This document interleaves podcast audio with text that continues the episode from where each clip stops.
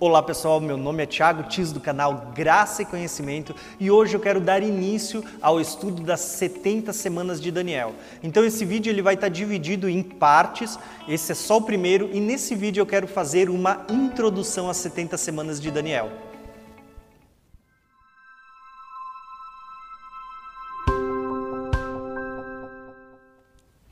Para podermos começar esse estudo, eu quero começar lendo o texto em Daniel que fala sobre as 70 semanas, no capítulo 9, versículo 24, que diz o seguinte: Versículo 24: 70 semanas estão decretadas para o seu povo e a sua santa cidade, para acabar com a transgressão, para dar fim ao pecado, para expiar as culpas, para trazer justiça eterna, para cumprir a visão e para selar a profecia e para ungir o Santíssimo.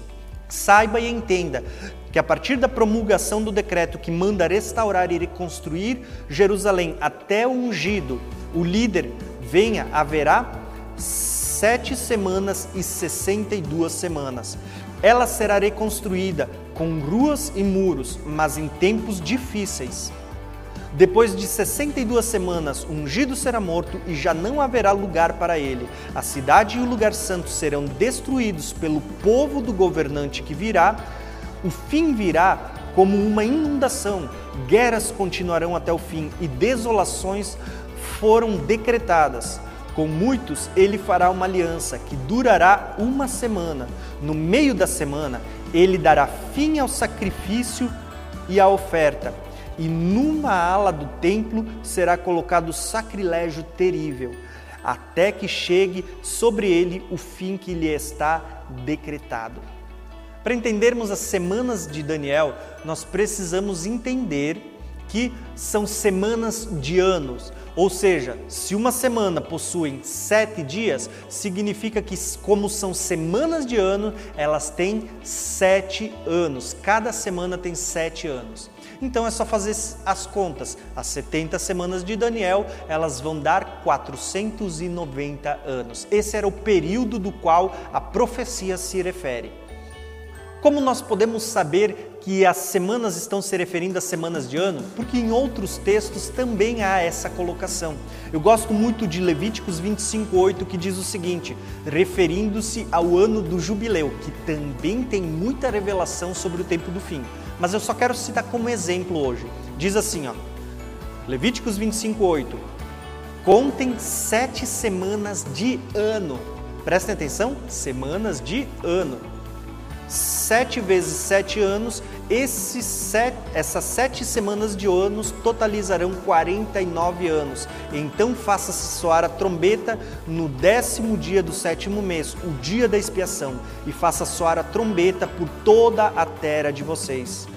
Consagrem o quinquagésimo ano de proclamação de libertação por toda a terra e todos os moradores.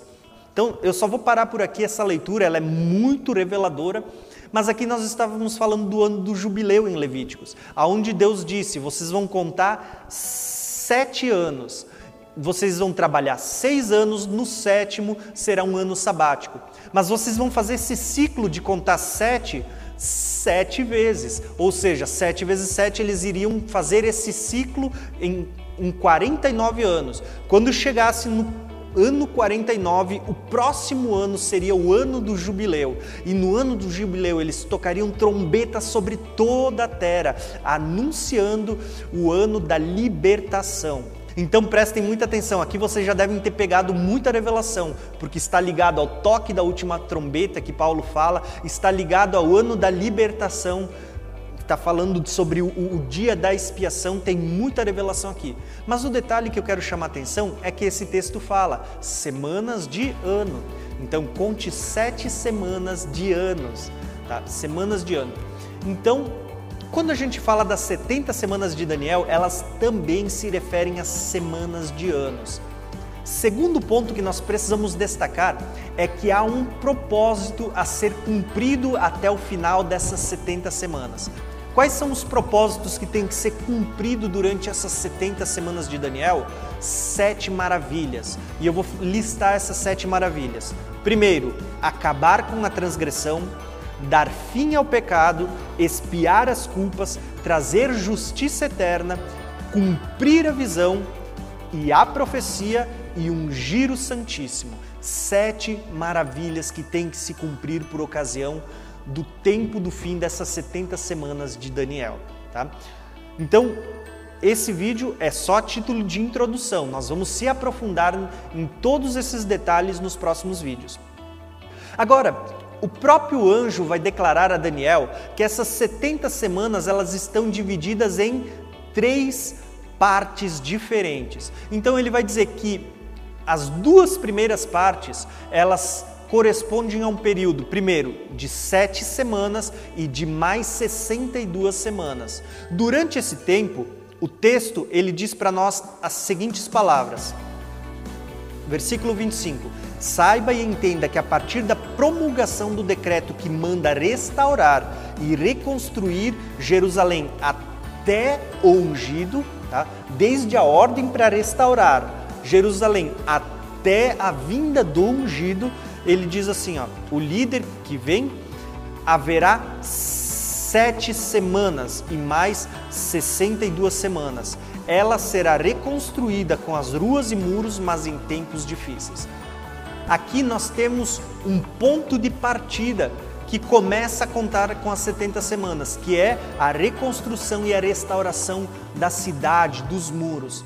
E nós vamos ver que isso se deu na volta do cativeiro da, do exílio da Babilônia. Quando eles estão voltando do cativeiro da Babilônia, eles voltam para reconstruir os muros. E esse relato está lá em Esdras. Então, esse foi o ponto de partida para começar a contar as 70 semanas de Daniel.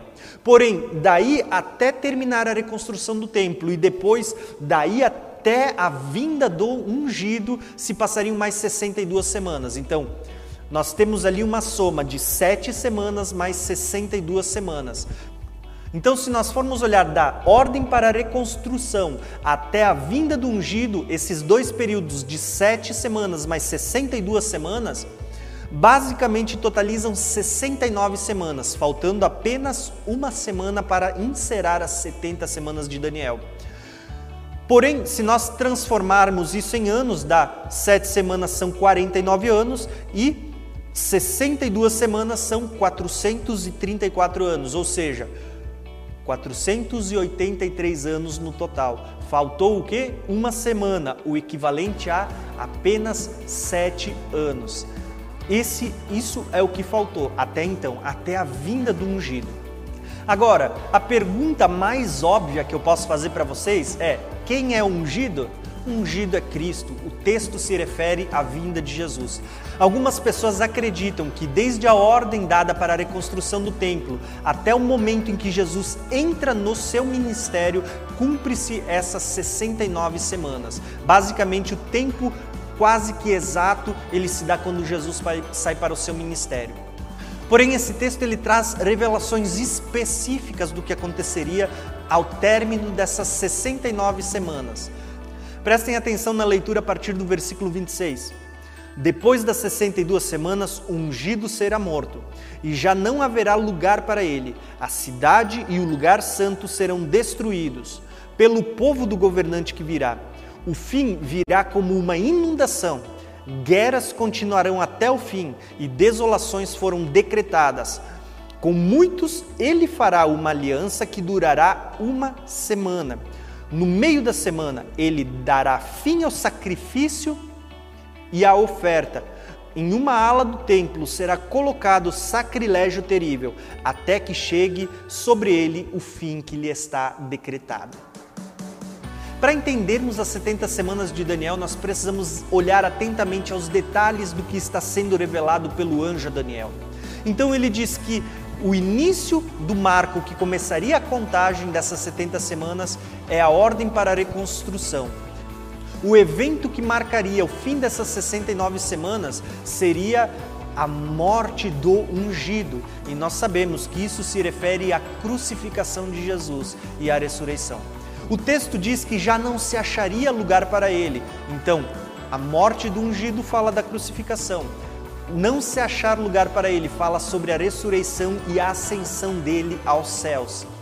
Porém, o texto aqui, ele vai criar um hiato, ou seja, um intervalo de tempo, porque ele vai dizer que depois da morte do, do, ungido, de já não se achar lugar para ele na terra, o texto vai continuar dizendo para nós que daí para frente haveria vários acontecimentos, a começar pela destruição do templo e da cidade santa. E a gente sabe que isso não aconteceu logo após a crucificação e a ressurreição de Jesus, pelo contrário, isso aconteceu no ano 70 depois de Cristo, né?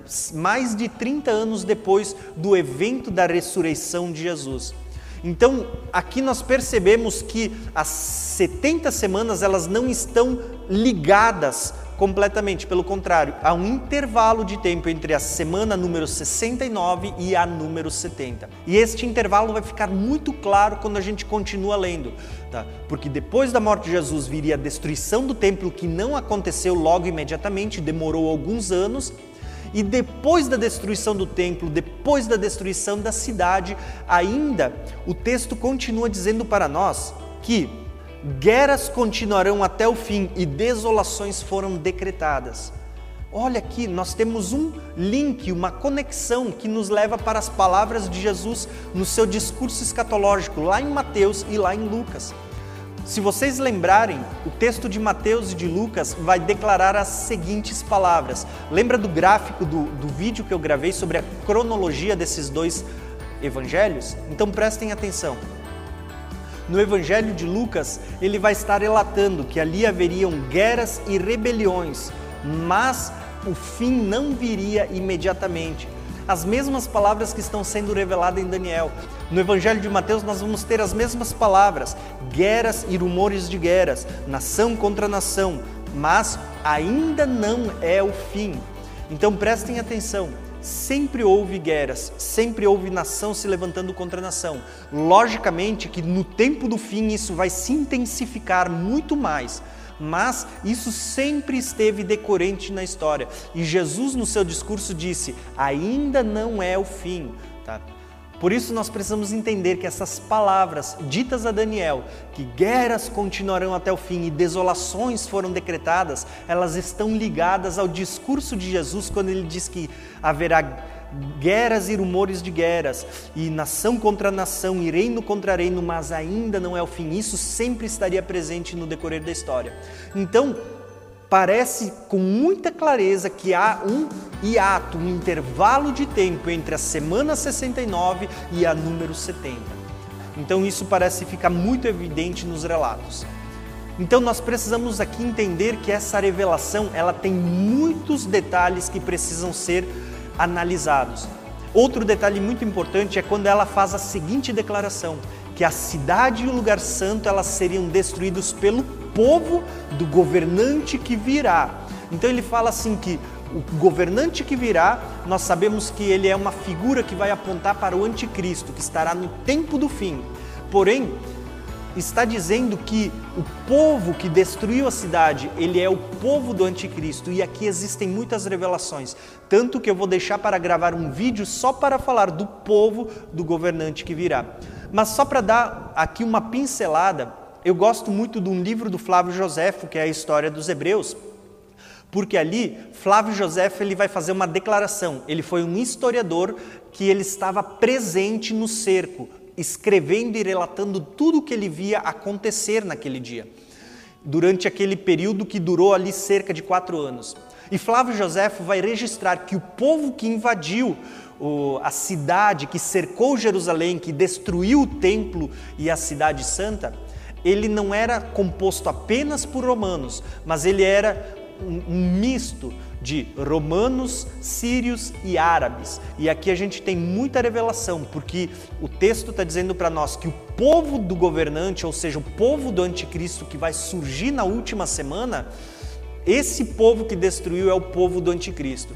Então, por isso, nós precisamos entender que quando a gente olha para o povo do anticristo, nós não podemos olhar apenas para romanos ou apenas para Roma, mas nós precisamos olhar para um contexto geral que inclui tanto romanos como sírios, árabes e toda essa região. E isso engloba muitas outras profecias, logicamente.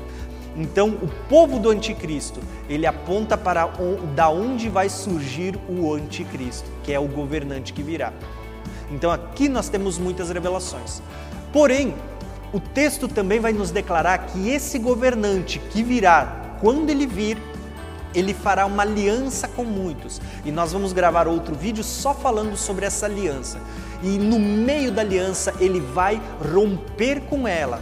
Então isso significa que essa última semana, que totalizam ali então sete anos, no meio deles, ou seja, três anos e meio, no meio da semana essa aliança será rompida. Então nós temos uma semana dividida em duas partes. E é importante entendermos isso porque isso vai ter muitas revelações para as profecias do livro de Apocalipse e para todos os profetas que a gente for ler.